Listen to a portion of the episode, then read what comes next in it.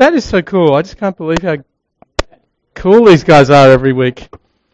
Amazing. We'll turn to the book of Leviticus. Levi Tychus. Leviticus. And we'll begin in chapter 1. We're doing this series on Leviticus. Two weeks ago we looked at chapter 1. Last week we looked at chapter 2. And this week we're going to look and study chapter 3. But in order to get to chapter 3, I want to quickly review chapters 1 and 2. And I'll tell you, when, we, when you see how brilliant God is, and when you see how brilliant His book is, and when you see how brilliant His instructions are, and how it all fits together, I guarantee it will blow your mind. So be prepared. now stay with me a bit. We're going to go through, we're going to tread through some pretty deep water before we bring it together at the end. Now, Notice Leviticus chapter 1 verse 2. Speak to the Israelites and say to them, when anyone among you brings an offering, and the word offering has its roots in the Hebrew word to come near. So what God is saying is, I have provided a way for you to come near to me. And so now in Leviticus, he's going to outline how to come near to him. When anyone among you brings an offering to the Lord, bring as an, your offering an animal from either the herd or the flock. if the offering is a burnt offering from the herd, you are to offer a male without defect. You must present it at the entrance to the tent of meeting, so that it will be acceptable to the Lord. You are to lay your hand on the head of the burnt offering, and it will be accepted on your behalf to make atonement for you. The word atonement means to cover over or it means at one It means having peace, being at one with somebody, at one with God. This sacrifice will make atonement for you. Here's the simple idea. You would bring in an animal from either the flock or the, or the herd, and you would lay your hand on the animal. The idea was you would offer this animal, and the blood of the animal symbolic of your own blood. So when you laid your on the animal, the was God says, I've set it up so the animal gets what you deserve, and you get what the animal deserves. The idea is the animal is your substitute. The idea is that we've all wronged the holy God who created us. And what I do is in Leviticus 1, I place my hand on the animal, and the word means to lean and to press firmly. I lean on the lamb, and that lamb instead of me. The lamb dies in my place. And the idea was the lamb takes upon itself my sin symbolically. And God says, You do that, and then the blood of the animal will cover your sin. Wrong. If you believe in the sacrifice, then the blood of the animal, I won't see all your wrongdoing and all your imperfections. I'll see instead the blood of the animal. The blood of the animal will cover your sins. So chapter 1 is all about atonement, being forgiven.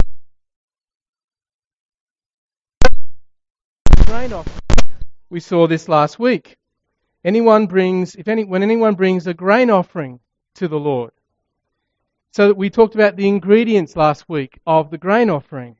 And the idea behind the grain offering is when you placed the grain offering on the altar, it was a way of surrendering completely to God and giving up your life to Him completely. So the grain offering carries with it this symbolism of chapter 1, you've been forgiven.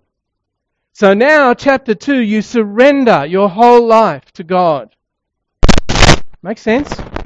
And it's just natural, isn't it? You've been forgiven. Your sins have been covered. Chapter 1. So your natural response is chapter 2. I want to give my whole life back to God. I could never repay you, God, but I will surrender my will to you utterly. And I will order my life around anything you want me to do. I will follow you in everything. So, chapter 1, you're forgiven. Chapter 2, you give your life to God. Now, notice chapter 3 which is our passage tonight. If your offering is a fellowship offering, the word fellowship, it comes from the Hebrew word shalim, which is where we get the word shalom. Let me hear you say shalom, which means peace. The idea of peace, well-being, or health. Shalom. So the context of this is, this is not something you have to do. To come near to me, you don't have to do this, says God. In chapter 7, this peace offering is called a free will offering. Because you don't have to offer it. This is not something that we need to do for forgiveness of sins or for reconciliation to God. This is something we do of our own free will. So if someone's offering a peace offering or a shalom offering or a fellowship offering, and you, the same thing, and you offer that offering, and you offer an animal from the herd, whether male or female, you are to present before the Lord an animal without defect. You were to lay your hand on the head of your animal and slaughter it at the tent, uh, entrance of the tent of meeting. Does it mention anything about atonement? No. Does it mention anything about your sins being forgiven? No. Now then, Aaron's sons, the priests, shall splash the blood against the sides of the altar. From the fellowship offering, you are to bring a food offering to the Lord, the internal organs and all the fat that is connected to them. Thanks for the detail. Both kidneys, with the fat on them near the loins, and the long lobe of the liver, which you will remove with the kidneys. Whoa. This reminds me of Year 7 science. Class, take the frog, pin the frog's legs down, and that girl that passed out when she smelled, smelled the formaldehyde, remember that? Very interesting. You burn only a part of the animal. The fat, the kidneys, the long lobe of the liver. Burn that as an offering, as a food offering to the Lord. Now hold your place in chapter 3 back to chapter 1, verse 9. Leviticus 1 verse 9. Now this is a description of the sacrifice in the first chapter. And it says, Leviticus 1 9, you are to wash the internal organs and the legs with water, and the priest is to burn how much of it? All of it. Because we want all our sins to be forgiven, don't we? So in chapter 1, burn all the animal because we're symbolically talking about our sin. We want all our sins to get smoked, as it were. We want all our sins to get burned up. But in chapter 3, it doesn't say all, it says, offer to God the fat and the kidneys and the covering of the liver. Now, is this a little strange? Yes? Some of you are going, yeah, no, that's completely normal. that makes complete sense. Now, in those days, meat was this incredibly precious commodity. Meat was totally rare, and the fat of the meat was considered an even greater rarity. Meat was just so rare, but then the fat of the meat was considered the ultimate delicacy. And there were certain sheep that they were bred and they had an extra long tail because you could get more fat on the tail. And only the wealthiest, only the, those who had more than normally life offers, only they, the wealthy, could partake of this kind of delicacy. It was incredibly expensive. That's why the prodigal son, Luke 15, comes back, kill the fatted calf. So the idea of fattened is God has blessed us, and it's symbolic of God's best. And the idea behind the fat was it wasn't really needed by the animal to survive. He was just this incredibly valuable, precious commodity in a country where you would rarely even eat meat. The fat of the meat is the very, very best, and God says, Give the fat to me. Does God want our best? Yes. So when you come to the peace offering, God says, Offer to me, first off, the fat. Because I want to know that you and I are tight. And then you give me the best. And when you give me the best, I see that your heart is for me. But if I give only the shoddy, half baked pieces, that's a reflection of how I view God, isn't it? But they were to be sincere and earnest and to give God the absolute best. So, first off, the fat, then the kidneys and the liver, kind of the entrails. Now, why the entrails? Well, it's interesting if you're studying this, and we don't have time to go into this tonight, but throughout the Bible, those parts of the Bible, the liver and the kidneys, came to be synonymous with the heart the book of Jeremiah, the book of Job, these words um, for these inner parts are translated the heart. Because these entrails were considered the most inner organs. These organs were way deep down. And the idea was that when you, when you came to God, He wanted the deep down you, symbolized by these organs of the animal. He wanted your emotions. He wanted your desires. He wanted right down in your very guts. You know how we say, you know, I felt in my guts that wasn't right to do. Our guts, the deep down us, is where we know what's right and wrong often. And God says, it's right down there. I want that. I want the absolute bottom of your personality, the absolute innermost parts. I want you to offer to me.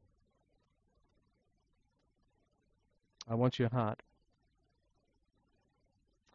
Now the question is, if you throw all this stuff on the altar, the fat and the lobe of the liver and the kidneys, the innermost parts, and that goes up in smoke, what happens to the rest of the animal? Logical question. Now, Leviticus 7 talks about what to do with the animal. But turn instead to the book of Deuteronomy, chapter 12. The question is, what did they do with the rest of the animal? Now, when you see this, wow, this is extraordinary. Deuteronomy 12. The title in my Bible is the, pla- uh, the One Place of Worship. Notice verse 4. God is speaking to Israel, and he's speaking about their neighbors, and he says, Deuteronomy 12, verse 4, You must not worship the Lord your God in their way, but you are to seek the place the Lord your God will choose from among all your tribes to put his name there for his dwelling. To that place you must go. There bring your burnt offerings, which is Leviticus chapter what? 1. And sacrifices, Leviticus 2. And your tithes and special gifts, what you have vowed to give, and your free will offerings. That's referring to Leviticus chapter what? 3. Excellent. so he says, when you bring Leviticus 3 to me, and the firstborn of your herds and flocks. Notice verse 7 There in the presence of the Lord your God, after you have offered, you and your family shall eat and shall rejoice in everything you have put your hand to, because the Lord your God has blessed you. You shall eat. So the peace offering is the only offering that the people of God actually ate. Now turn back uh, to a couple of pages to chapter 16 of Deuteronomy and notice what he says in verse 10. Deuteronomy 16, verse 10. Then celebrate the festival of weeks to the Lord your God by giving, uh, and what does your Bible say? Free will offering in proportion to the blessings the Lord your God has given you, and rejoice. Throw a righteous party. Rejoice before the Lord your God at the place he will choose as a dwelling for his name, you your sons and daughters, your male and female servants, and the Levites, the foreigners, the fatherless, and the widows who live in your towns. The foreigners, that's the homeless and the strangers, or the people that aren't really part of your clan and don't talk like you and don't dress like you and don't have your habit, habits and customs. And the fatherless uh, and the widows living among you. Does God have a heart for those who've been dealt a, a really awful blow in life? Yes. So God says, I want you, if you'd like to, because of your joy in chapter 1, you've been forgiven. Because of the surrender of chapter 2, you've given your life to God. If you'd like to, come up to the temple, offer an animal in thanks, symbolic of an honest, sincere, authentic, pure heart for God. And then with the meat that's left over, I want you to throw a party. And when you throw that party, I want you to invite all your friends, your family, your sons, your daughters, any, any of your hired servants. And then I want you to invite those people that maybe are from a different part of town, who maybe grew up a little differently than you did. Those people who are fatherless, who have no father, the widows who've lost a husband. I want you to invite all of them. And I want you to celebrate. I want you to invite all those who've had a rough life. And I want you to take what I have given you and I want you to celebrate how good I am. with all the people around you. Now, this is even more fascinating. 1 Kings chapter 8. This is the dedication of the temple because God had said, I want you to do this at the temple, at the place where I will put my name. Where people can come and enter my presence and worship me. 1 Kings chapter 8. And so here they're consecrating, or they're kind of, it's a ribbon cutting, it's a grand opening of the temple. And Solomon, who builds the temple, has a celebration of how good God is. In 1 Kings 8:64, it's a terribly long chapter, verse 64. On that same day, the king consecrated the middle part of the courtyard in front of the temple of the Lord, and there he offered burnt offerings. Leviticus chapter what? Grain offerings. Leviticus chapter what? And the fat of the fellowship offerings. Leviticus chapter what? Now, why does he offer the sacrifices in the order of Leviticus? Why does God prescribe chapter 1, then chapter 2, then chapter 3? And then why does Solomon actually offer them in that order? Now, if God can bring order out of the chaos and create the universe, surely the order of Leviticus is important. Turn back to Leviticus chapter 3. Now, when you see this, wow, I can preach this. Leviticus chapter 3, verse 5.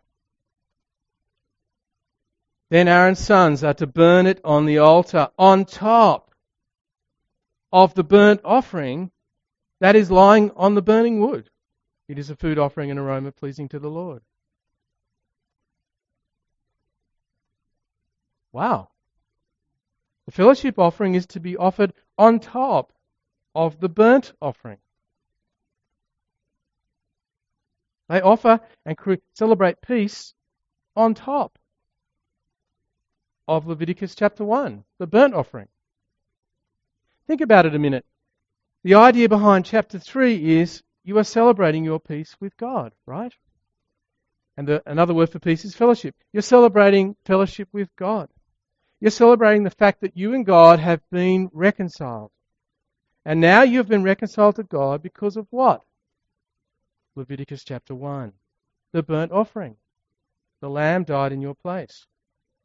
And so you've been forgiven. And so, chapter 2, Leviticus 2, now you've given your life to God. And so now, in chapter 3, you offer, on top of the burnt offering, you offer a peace offering, a fellowship offering.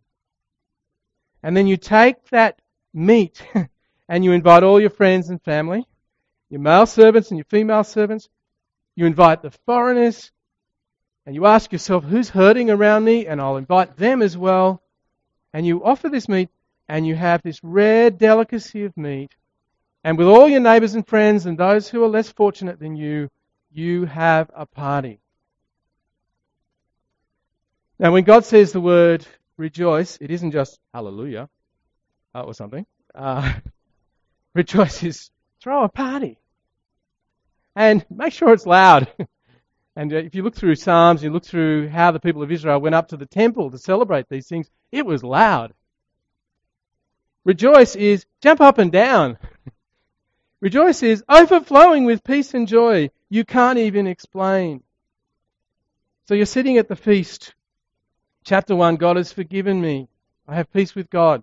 Chapter 2, I've surrendered my life to God. Chapter 3, let's party. How can I not celebrate? And how can I not celebrate with all those around me who I can draw together, especially those who are in need? Now, you can't have a party if you're not forgiven, can you? because the purpose of this party is to celebrate the fact that you have peace with God. No peace, no party. Interesting. The order is you can only really have peace and joy with others when you already have Peace and joy with who? With God. So this is a beautiful picture. You're sitting somewhere near the temple because it had to be eaten in the temple area. You've just offered to God a peace offering. You and God are tight. And God no longer looks at you and sees your sin. God looks on you. He sees the blood covering you. The blood of the sacrifice covers you. And in response to that, you surrender your life to God. And then you have this banquet. You have this banquet and invite all these people. Now, say you just offered a peace offering and you invited the stranger, the fatherless, the widow. Do you think you'd tell them why you were inviting them? Yeah. Do you think that you, as the host, would be talking a mile a minute? Yep. You'd be talking. I want you to come, and I want to tell you why. Because God has done so much for me, and He has forgiven me, and I've given all my life to Him. And I just want you to share in that joy that I have now experienced. Peace and joy with God leads to peace and joy with others. Now, what does this have to do with us? Already in this series, we have seen that Leviticus is a picture of the gospel. It's a picture of what Jesus has done for us. He is the sacrificial lamb and how we're to respond to him. And it's the same as Leviticus. Peace and joy with God through Christ inevitably leads us into peace and joy and celebration with others. Turn to Romans chapter 5. Romans chapter 5, verse 1. The gospel is the good news that Jesus has done something for us. He has brought us peace through his bloodshed for us. Hey, this is the good news. and it's such good news that it creates such life changing joy in our innermost parts. Such profound joy that it's natural for us to surrender everything to Him and then to celebrate. How can we not celebrate? It's such a life transforming joy that it just naturally leads us to constantly be inviting others in to celebrate with us. Our neighbours, our friends, and those who are less fortunate. And this is how Romans 5 verse 1 puts it. Therefore, since we have been justified through faith, we have peace with God through our Lord Jesus Christ. Let's go through this step by step, just so we can hear how good this really is and why we ought to be the most celebratory people on the planet. We have peace with God. What does this mean? It means we have been justified. What does justified mean? It's not a very ordinary term, it's a technical kind of term. If I asked you to justify your statement to me, if you made a statement to me, does that mean I want you to change your statement?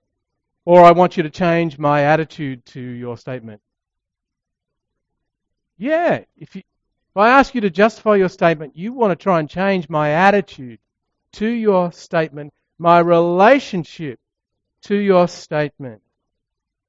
So when it says we've been justified, it's not saying so much that we have been changed.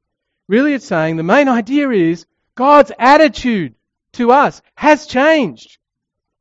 Justified means there's been a change in Him and how He thinks about me and how He regards me and how He relates to me. He sees me differently now. And of course, that's going to change me down the track. But the initial, obvious, most important thing is God has changed in His regard of me. I have been justified.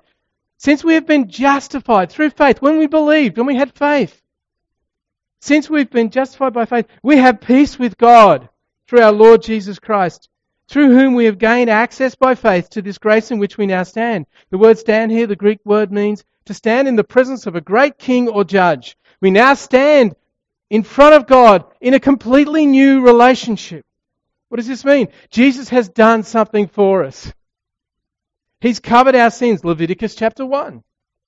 So now when God looks, looks at us, in spite of our wrong, He's changed how He sees us. His relationship now is different. Something has changed. That's the good news. He sees me differently. He looks at me now and He loves me. He delights in me. He accepts me. And then, because of that, things happen inside me. And I surrender completely to Him. Because then, if it wasn't about that, if it was what I'm doing and how I'm responding and how I'm changing, it wouldn't be such good news, would it? It would all be, oh, I have to do something, I have to change. But this is fundamentally not saying that. It's saying something has changed outside of me. He's changed. God's changed in his viewing of me. And now I stand in this new relationship. I have peace with God. And he has a new attitude to me. So this is more than forgiveness. Now stay with me here. I'm not saying there's anything wrong with forgiveness. But some people think peace with God is really just forgiveness. Or that salvation is all about forgiveness. Just that. That's what Jesus achieved. He achieved forgiveness. It's not just because Jesus died on the cross, now when I do something wrong, I can ask for forgiveness and be forgiven. Yes, I can. I can ask for forgiveness and be forgiven. That's incredible. That is incredibly incredible. And yet it's not what this is saying entirely. That's way less than what this is saying. Because if peace with God is only forgiveness, and God forgives me and wipes the slate clean, do you realize what that means? It means even though He's forgiven me for what I've done wrong, I'm still a sinner. And God still views me as a sinner. And God really hasn't really changed His attitude to me. Here's an illustration. Say you're in prison. What's going to get you a new life if you're in prison? Definitely you want to be pardoned. Definitely the governor wants to write, you know, get the governor to write a pardon out. Issue forgiveness. You are forgiven. Wow, you can go free. You can get out of jail. Okay, you're out of prison. You've been forgiven. But you're still a criminal. And society will not treat you well because that's who you are, and you might even commit another crime. And people will be wary of you, and you won't have peace and joy with others. Because essentially that's who you still are. You are a criminal. Well, what do you want more than that?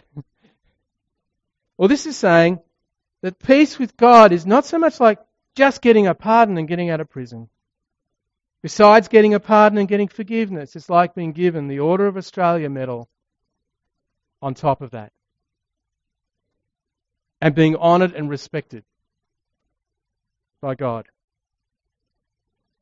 It's a negative. You got out of something, but it's also a positive. Now something has happened. In a positive sense. There's a TV series called NCIS. Who watches it? Yeah. It's about the Navy Criminal Investigative Services. It's a cop show, uh, but it's military criminal investigators. And there's a really cool episode about a poor, broken down old man, an ex Marine. He's in his 80s. He's a bit eccentric. He's a bit crazy. And he's accused of murder. And at one point, these two huge Marine guys and this overly aggressive Navy, Navy lawyer they come after this poor little old man. And they're about to arrest him. And they're standing over him. And he's standing in their presence accused. But as they stand there and they're about to cuff him, a friend of the old man pulls his tie aside. And under his tie is the Congressional Medal of Honor. Because he'd done extraordinary acts of valor and bravery beyond the call of duty.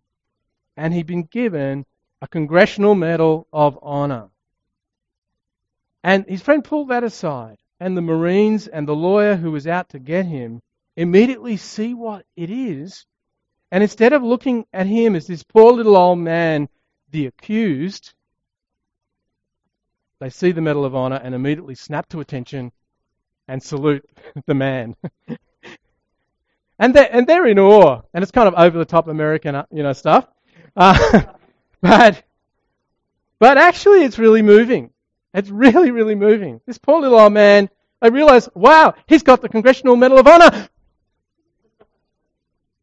And that's just a faint image of what we're talking about in the gospel. 2 Corinthians 5 verse 21 puts it another way. God made Jesus who had no sin to be sin for us so that in him we might become the righteousness of God. What does this mean?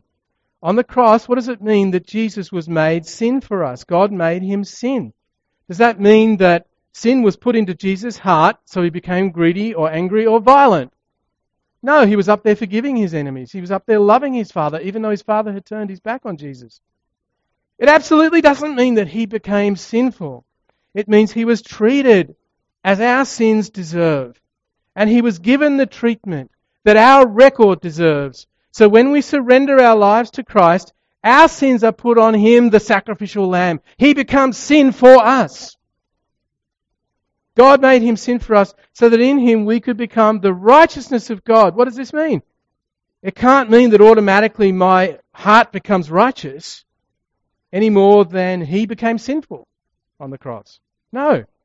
What it must mean is that we are covered with his medals. That we're covered with his glory. That we're covered with all the awards and the medals that his valor and that his bravery deserve. Because he took on evil and he defeated evil. And we share his victor's spoils. We get all placed upon him that he deserves. His righteousness and vindication is placed on us. And that illustration I use doesn't quite work because the old man basically, even though he was condemned, they suddenly saw his medal, which he had, he had won himself in a former life. In our case, we didn't win the medal. It was won by Jesus in a former life for us. And now the whole universe salutes us.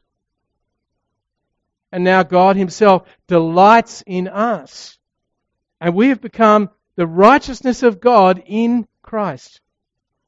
So peace with God doesn't just mean we're forgiven, it means we're clothed in the righteousness and achievements of Christ. A righteousness from God is given to me, it's a gift. And God no longer views me merely as a sinner. He views me as one who is covered with the medals that Christ has won. And that's why in Romans chapter 5, Paul goes on to say, rejoice. Really glory because this is the gospel. Revel in this. Throw a party. Because this is good news. This is incredible. And when I ask somebody, hey, are you a Christian? And they say, well, I'm trying. That shows they have not understood. Or some people say, well, I don't want to call myself a Christian because I don't feel worthy to bear his name. Of course we don't feel worthy to bear his name. Or we're not good enough. But we're in him and he's good enough. He's always good enough. He's absolutely good enough. And we're covered with his medals, covered with his trophies, covered with his badges and his banners and his ribbons. And that's just overwhelming. How can we not celebrate? Now, if it was just forgiveness, our dominant response might be relief more than joy. Phew, I got away with it. I'm off the hook for now. But this is saying so much more than that. My whole identity has changed. His whole regard for me has changed. And it's not like he just simply sees Christ when he looks at me. This is saying when he looks at me, he sees me covered with medals. And those medals are now mine, given as a gift. But no one's going to take them away. They're mine forever. And when he looks at me, he really does see that. And so, he delights in me. And this, of course, changes how I view you and how, how you view me. So I've discovered that I don't always get along perfectly with you or you with me. And my problem is when I sit down to this celebration, this peace meal, celebrating the peace that we have, I find if I focus on those around me to, for too long, I can get a little depressed. Anyone else like that? Because I come to realize, hey, these people are not perfect. Quite a shock, really. And sometimes people say, you know, I've been going to church and I met some people and I think, hey, there's some things wrong in that church. Of course. we're all flawed, we're all imperfect. And my problem, I don't know about you, is when I hang around other Christians, eventually, even the people I respect and love the most, eventually, I see something in them that is not perfect, and it's sometimes quite a shock. Anybody ever been let down in that way? You have this person you totally admire, you totally trust, you think they're great. And then all of a sudden, because of time, because you now know them a lot more and intimacy, and you're now close enough, you see some of their weaknesses, which frankly are worrying. And you're disillusioned. Dave is not perfect. All right. He's not. but the Bible teaches us that every one of us is flawed and sinful. That's the whole point. Which means if I get to know you and you get to know me, well, I know I will let you down. And I will let you down as a friend, and I will let you down as a brother in Christ, and I will let you down as your pastor. Why? Because I, Dave Miles, am a flawed, sinful human being. How then do we build this peace and joy between each other, where we live a life of celebration, constantly embracing each other in that celebration? How do we do it? Colossians 1 verse 21 says, Once you were alienated from God and were enemies in your minds because of your evil behavior, but now He, that's God, has reconciled you by Christ's physical body through death to present you holy in His sight, without blemish and free from accusation. Key phrase, holy in His sight. This is saying the same thing that we've been seeing. My problem is I look at you in my sight and I see a flawed, sinful human being just like myself. But God says, let me tell you something. When Jesus died on the cross and Jesus shed his blood for you, if you've placed your faith in Jesus Christ, God says, when I look at you, I don't see what you're lacking. I don't see your shortcomings. I don't see your sin. I see my son's medals all over you. Key phrase, in his sight. You know, I can even learn to see you the same way. You and I both believe in Jesus. When I dine with you and eat with you, as we will later, I can learn to look at you through God's eyes. Because when God sees you, He sees somebody holy. He sees that you're without blemish, without accusation, and more than that. He sees somebody who is covered with the glories of Christ. Why? Because when we place our faith in His blood and surrender our lives, God looks at us and likes what He sees. He really does. And if God looks at you and likes what He sees, then I can look at you and like what I see. No peace, no party. And we're never going to get along until we come to this realization that Jesus' medals are hanging all over each of us. They really are. But we need to see it. So, yeah, there's plenty of room to be disappointed in the Christian life, and there's plenty of room for grief. But when I see that medal hanging behind your shirt, it just kind of slips out sometimes. How can I write you off? How can I want to have nothing to do with you? If God has so honored you to place all that honor on you, how can I not honor you? See, if peace with God was just forgiveness, I could write you off as just a sinner. Oh, yeah, you got forgiven, you keep getting forgiven, but you just keep sinning, you're just a sinner. So many Christians make this mistake. But we're not just sinners. The righteousness of Christ has been placed on us. We are clothed in honor and glory. And so, what can I do? I can honor you. I can glory in you. Paul uses that language always. He glories in the Christians that he writes to, regardless of the issues that they might be facing. How can I not celebrate with you when I see those medals? And how can we not welcome our neighbours and friends and everyone around because this is available to every living human being. Because it does not depend on what we do, but simply on Christ and what he has done. James is going to pray for us.